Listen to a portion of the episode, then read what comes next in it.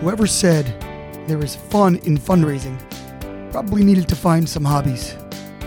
As part of my role at Maor, I am involved in this hallowed Jewish pastime, principally through an annual year end campaign which has just concluded. Every time a campaign approaches, I feel renewed anxiety. Irrational, perhaps, as we've reached our goal every year to date, but my memory is selective, filtering in only the fears and the past rejections. We've just begun Hanukkah, a deceptively deep holiday whose themes of light, iconoclasm, and internality are often obscured by latkes and presents. I would like to share an interesting angle on the holiday that I heard emphasized by my colleague Rabbi Jacob Kahn of Miami on his recently launched Jewish philosophy podcast, explorations. When we conceive of threats to the traditional family unit, we often conjure the terrors of communist collectivism. In Bolshevik Russia, for example, children were encouraged to report on their parents' departures from party orthodoxy, thus sabotaging the home and tearing apart the basic fabric of human society.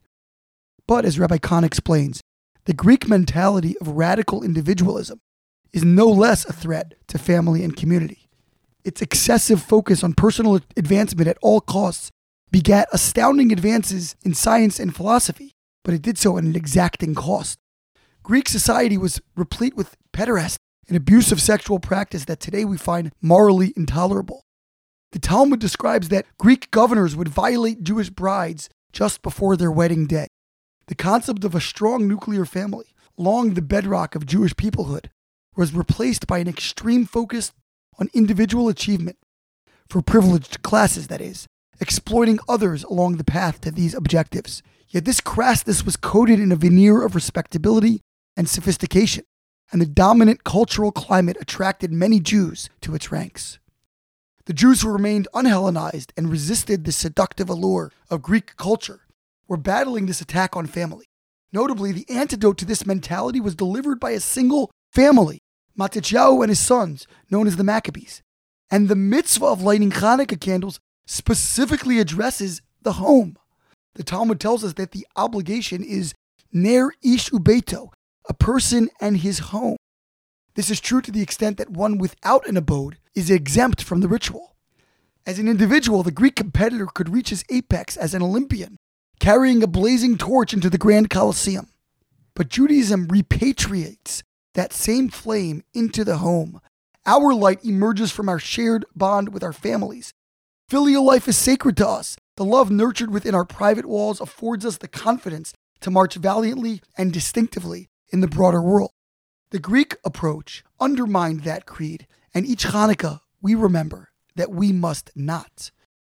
As our actual fundraising campaign unfolds every year, I'm quickly reminded once again that these few days actually are of the most encouraging and fulfilling of the year.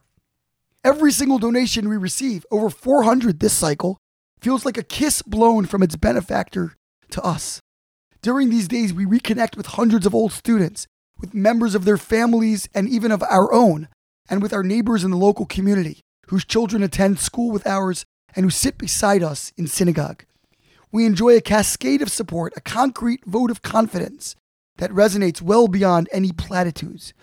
It feels like a 48 hour virtual family reunion. As we know, the Hebrew word for charity is tzedakah.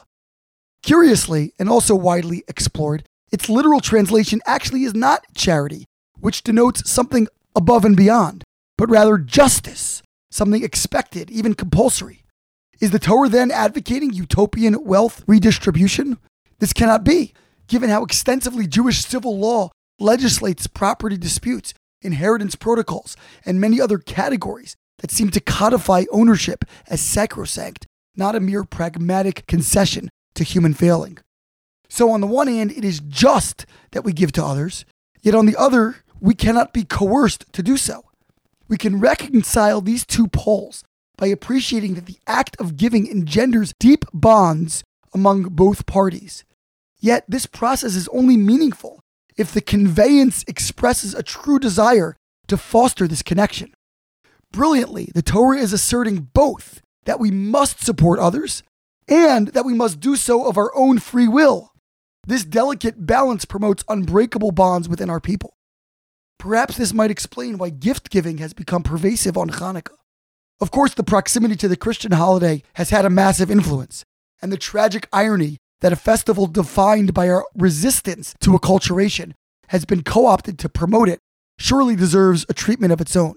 Still, the cherished custom of dispensing Hanukkah gelt coins preceded these more recent commercializing trends by centuries or more.